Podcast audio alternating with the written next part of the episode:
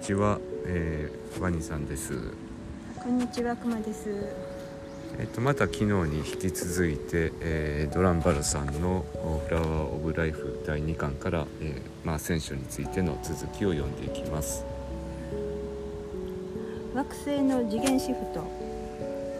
この地球上に生きている人なら誰でも皆すでに次元シフトを体験しています。ここ地球にやってくるにはそうしなければならなかったからです。それが宇宙の事実です。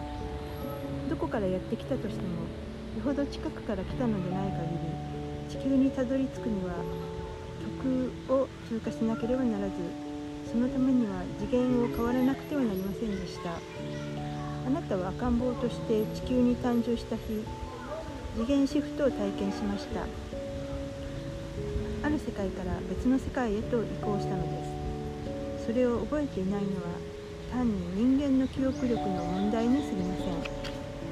誕生時や別次元での体験を覚えていないということは私たち自身に途方もない制約を加えます。その一つは莫大な距離という現実リアリティを乗り越えられないことです。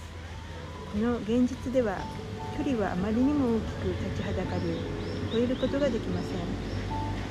私たちは太陽系の外へも出られずにいるのです。現時点の意識状態では人類は自らの住処に縛り付けられています。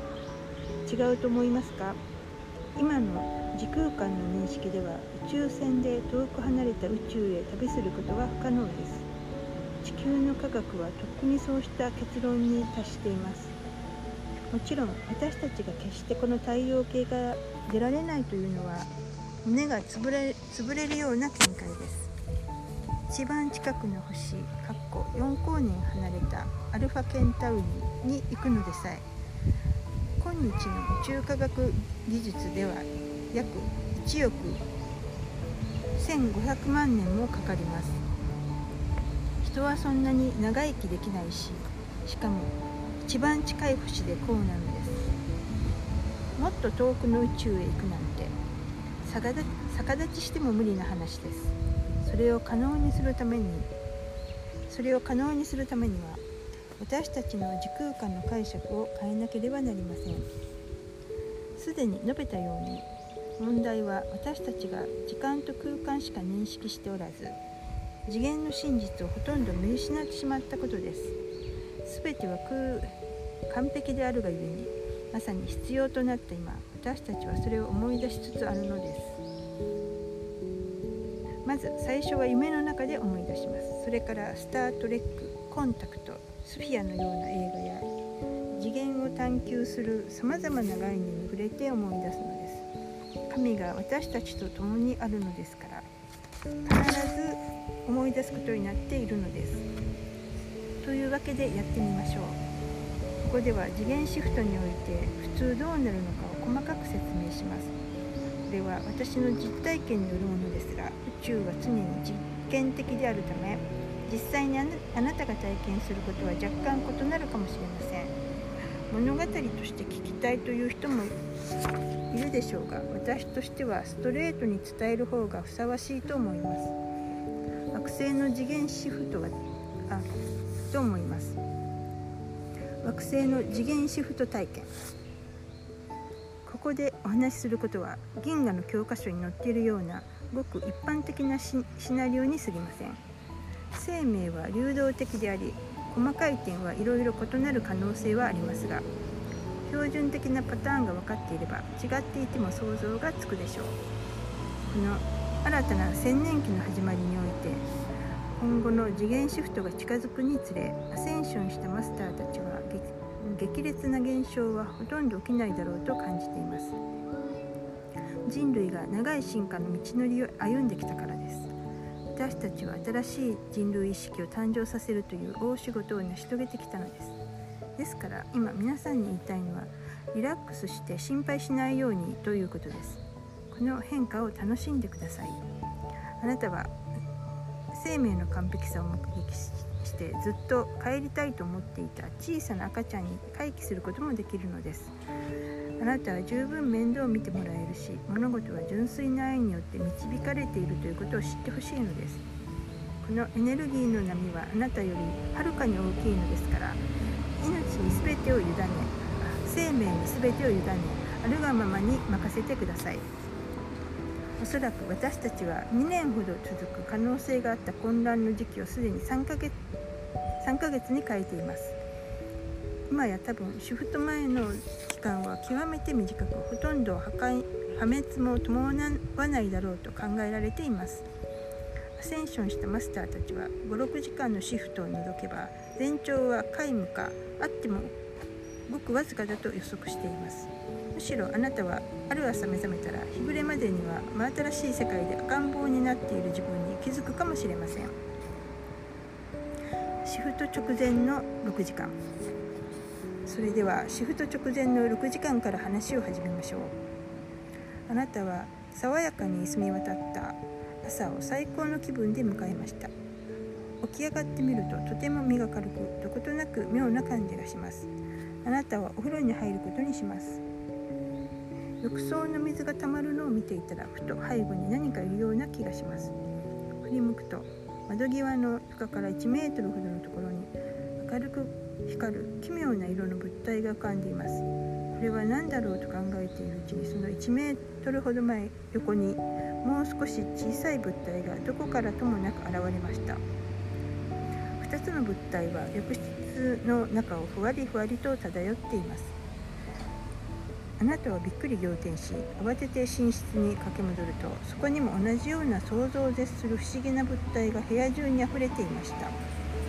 自分の神経がいかれてしまったのかそれとも脳腫瘍で視覚障害を起こしたのかと思いますがどちらでもありません。突然床がひび割れ家全体がきしみ出します。表に走り出て自然の中に行ってみるとそこでは全てを正常全て正常に見えますがしかし辺りはその不思議な物体でいっぱいです。あなたはそこに腰を下ろして動かないことにします。そして自分のマカバを思い出し意識的な呼吸を開始します。力を抜いて体内のプラーナの流れに身を任せます。大いなるマカバの回転が温かく安全にあなたを包み込んでいきます。あなたは中心に戻り待ちます。起きようとしていることは神の恩恵だからです。本当にどこへも行かなくていいのです。それは想像しうる最高に素晴らしい乗り心地です。太古のものでありながらまっさらなのです。美しく素敵な感じがします。いつもの地球の現実にいた時には感じたこともない生き生きした感覚です。呼吸するたびに胸が躍ります。草原を見渡すと赤い色に輝く霧が一面に立ち込めてきました。そしてみるみるあなたもすっぽり包まれてしまいます。その赤い霧は自ら光を発しているようでした。確かに霧なのですがこれまで見たどんな霧とも違います。今今や周り中が赤い霧に包まれあ赤い霧に満ちていてあなたが呼吸すると霧も一緒に入ってきます。すると体におかしな感覚が上がってきました。それほど悪い感じではないのですが違和感があります。気がつくと赤い霧はだんだんとオレンジ色に変わっていきました。ほどなく今度はオレンジ色から黄色になります。そして黄色があっという間に緑から青へそれから紫すみれ色さらに紫外線の色へと変化します。するとあなたの意識の内側で純白の強い閃光がはじけました。あなたはこの白い光に包まれるだけでなくもはや自分自身が白い光であるような感じです。あなたにとって他にはもう何も存在していません。この感覚は長い間続きます。ゆっくりと非常にゆっくりと白い光は透明な光に変化していき少しずつ目の前の風景がはっきりしていきます。そこに見えるものは木も雲も動物も家も人々も全て皆メタリックで純金製のようです。自分自身の体は金のように見えることもあればそうでないこともあります。その金色のメタリックな現実リアリティは自在にぼんやりかすみだんだん透き通っていきます。まるで全てが金色のガラスでできているかのようです。壁の向こうを歩いている人々の姿も見えます。曲3日間の暗闇。やがて金色のメタリックな現実はかすれて消えていきます。金色の輝きは鈍くなって徐々に光を失いついに世界全体が漆黒の闇に沈みました。漆黒があなたを飲み込みそれまでのあなたの世界は永久？英語？うん？英語。英語？英語に消えてなくなったのです今はもう何も見えず自分の体すら見えません。あなたは安定ししているのですが同時に浮かんでいるようでもあります。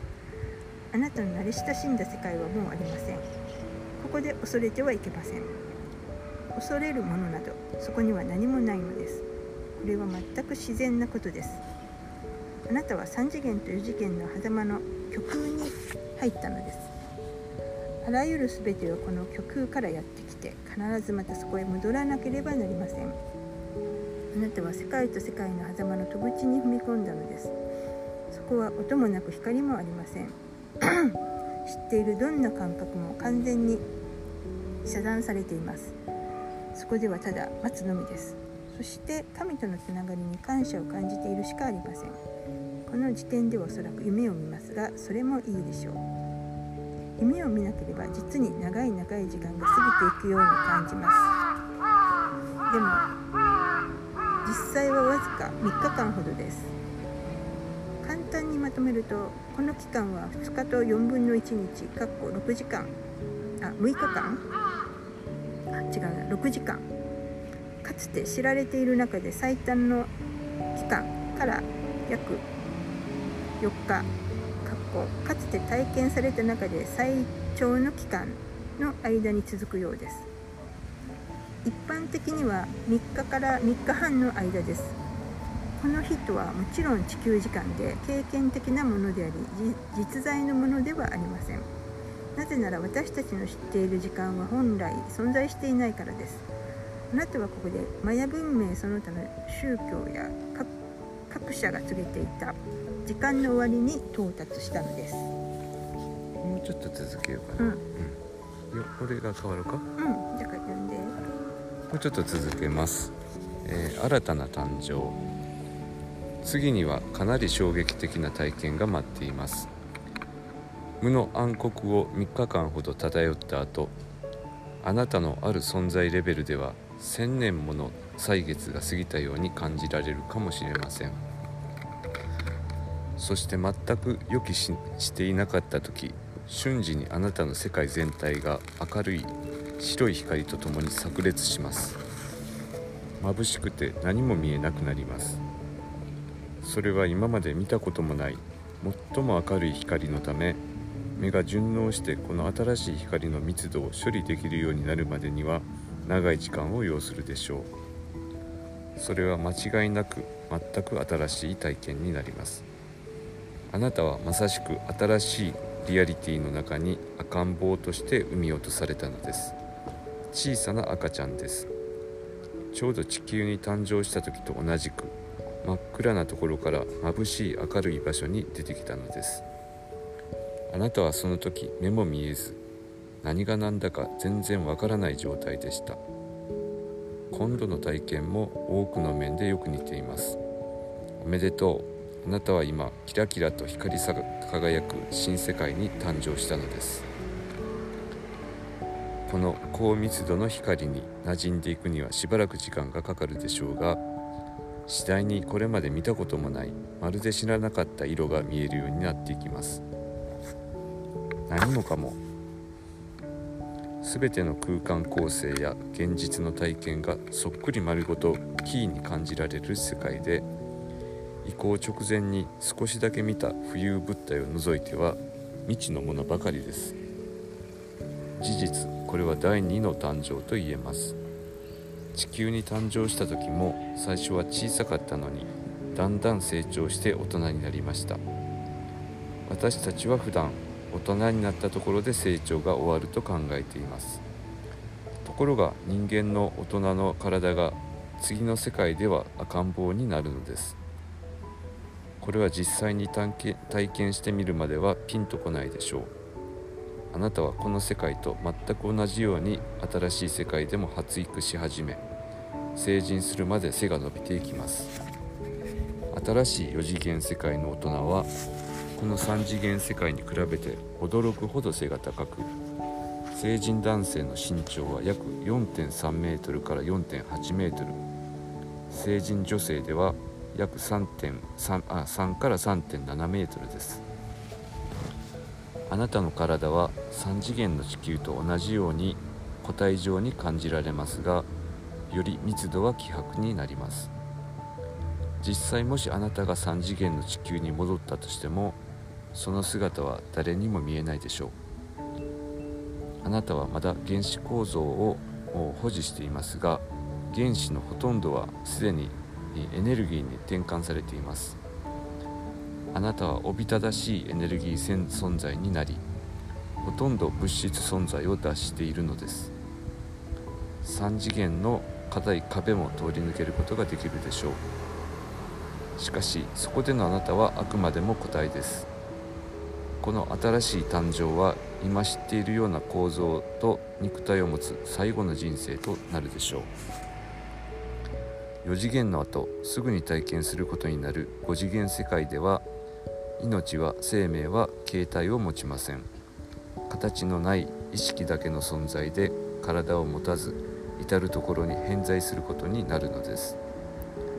時間は4次元では非常に異なったものになります。ここ地球での数分間が4次元では何時間何時間かになります。ですからおおよそ2年くらいに感じる間に成人してしまいます。しかしこの3次元の地上世界と同様に体の成長だけの人生ではありません。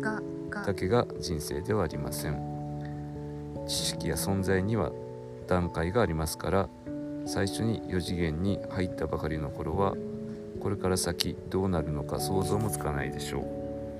それは地球に生まれたばかりの赤ちゃんに宇宙物理学が理解できないようなものです。はい。まだちょっと続きはありますけどちょっと今日はここまでにしてはい。何か結構長文ですよ、感想はありますか？うーん。次元がこう、うん変化っていうか、うん。次元をまたいだ時に、うん。し背が伸びていくっていうのがちょっとびっくりしたっていうか。うん対応したなんていうの体の大きさっていうか、うん。そうやね。あれちっこかったらあかんわけ？まああかんとかないんちゃう？あのうん。その次元その次元に応じた生態系があんねやろから、う、うんん、何があかんっていうよりも。っていうかその、うん。なんていうの？これなんか3メーターとか4メーターぐらいになるって、あ言ってはるやんか、うんでなんか宇宙人のイメージやねんけど、うん。まあ、次元がほらあうん。うんの高いうんのかなと思うねんけど、うん。そのちいこい宇宙人もいるような気せえへん、うん。って思って、うん。何やったっけ？有名なあのチリの赤玉砂漠の。とかもそうやしあとあのほら何やったっけ？小説でちいこい宇宙人アミアミさうん。とか、うん。あれちっこいよね。ちっこいよねとかなんかそのちっこい、うん。でもちっこかったらうん。次元が低いわけでもないうんのかなっうんて思ったら、うん。ななんかこう、うん。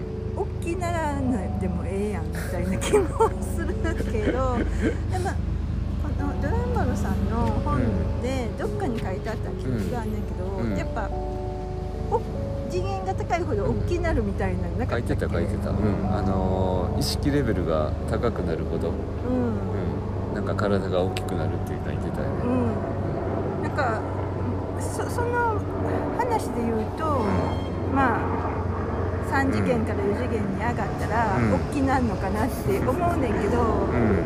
ちっこい人もおったなみたいなのがあって、でもうん。その人らが次元が低いわけでもないような気もするからどうなってんのかなって、そう やねこれって本当のあのなんていうの本来的な、あの話ともう全然ずれてるさまつな話ではあると思うんだけどうん。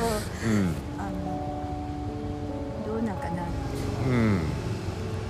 もともとでもドランバルさんはこうあのメルキゼテク意識で、うんうんうん。あの144次元の世界からずっとこの3次元の世界までであのぐーっと降りてきた人みたいなんで、うんうん、今のこの地球のアセンションを助けるためにはいはいはい144次元からずーっとこう降りてきた人らしいのでまああのドランバルさんのことやとまあここういうことなんかなむっちゃ大きかった。んですよなんかどんどんだけ まあ星でももう5次元以上は肉体を持てへんっていうから。あそうやね。うん。ってことはなんていうのかな。光の存在みたいな、うんうん。すごいこうこうなんていうの、こうははう波長がすごいこう、うん。ものすごい振動数のうん。みたいなうん。感じ こう今日のとこ読んで5て次元以上は体がななくて大きいやうんんから、うんまた違うねやんな、うんこ個体でやるってことで、うん。あの一応うん。高次元やとごついみたいかな。高次元やとこう密度がこう薄くなるからな大きくなるのかどうか知らんけどね。なんかなまた話違うんかもしれないち違うのかそれがどうなのか分からんけど、うん最近ほらあの巨人がいるっていう話を聞く。うん。にななんかインターネットの世界とかでも、うんうん。とそのうん。巨人が昔はいたみたいな話とか、いたいた。うん。いたいたっていうか聞く 聞くよねでじゃあその人たちって、うん。すごい結構、うん。うん。あの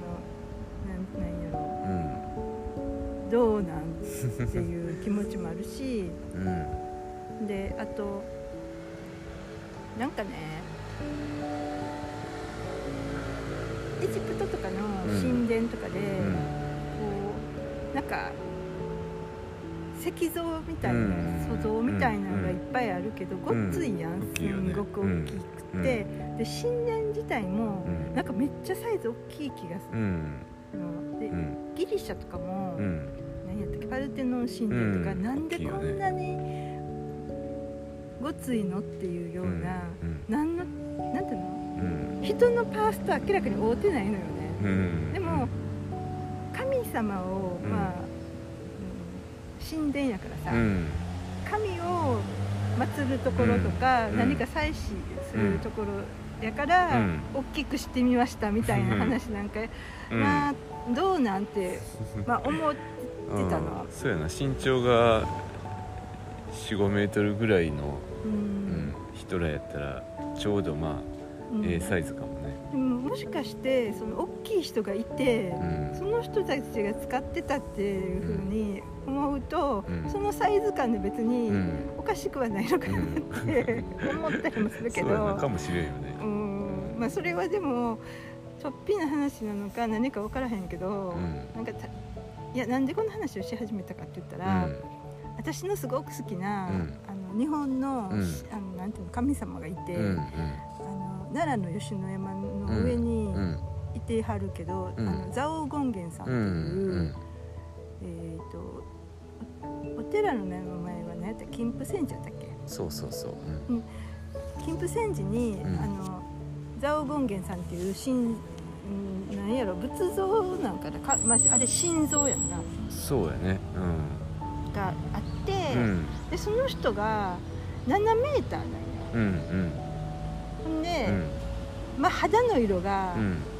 青黒いっていうか、うんうん。あ青いね、うん青黒い色な。うん。で現在未来過去とかって、うんうん。その3体っていうかうん。3人のそのうん。三世のうん蔵王権現さんが、うん。そのいるよね。いてはって、うん。っていうのがあって、うん。でそれはなんか縁の行者、うん。縁の大常がなんかある時、ん。監督したっていうか、うん。会うたんかな山で、その土からボコって出てきたみたいな、うん。で実寸大なんかな、うんうんうんそのそれはなんかその青い色の地底人みたいなのがうん実はおって、うんそれに会うたみたいな、うん。あのまあ写実的な像かもしれんってことやねうんそうそう。縁の大常っていうかあの縁の行者はうん。めっちゃしあのなんていうの修行して、うん。はって、えー修験道の祖って言われてる人うで、ん700年500年代の人？何年代？どれぐらい600年ぐらいかかな？なちょっと忘れたけど、うんうん。あの奈良とかさうん。天奈良時代とかそんなぐらいの人うんうんだっそうやな。け、うん。でえっともうすごいサイキサイキックやんな。うんで鬼とかも、うん。うん鬼って言われる、ん。なんか存在をそうそうあの召使いにいて、うんうん。でなんか空とかも飛んで、うん。いろんなその山に行ってたとか、うんうん。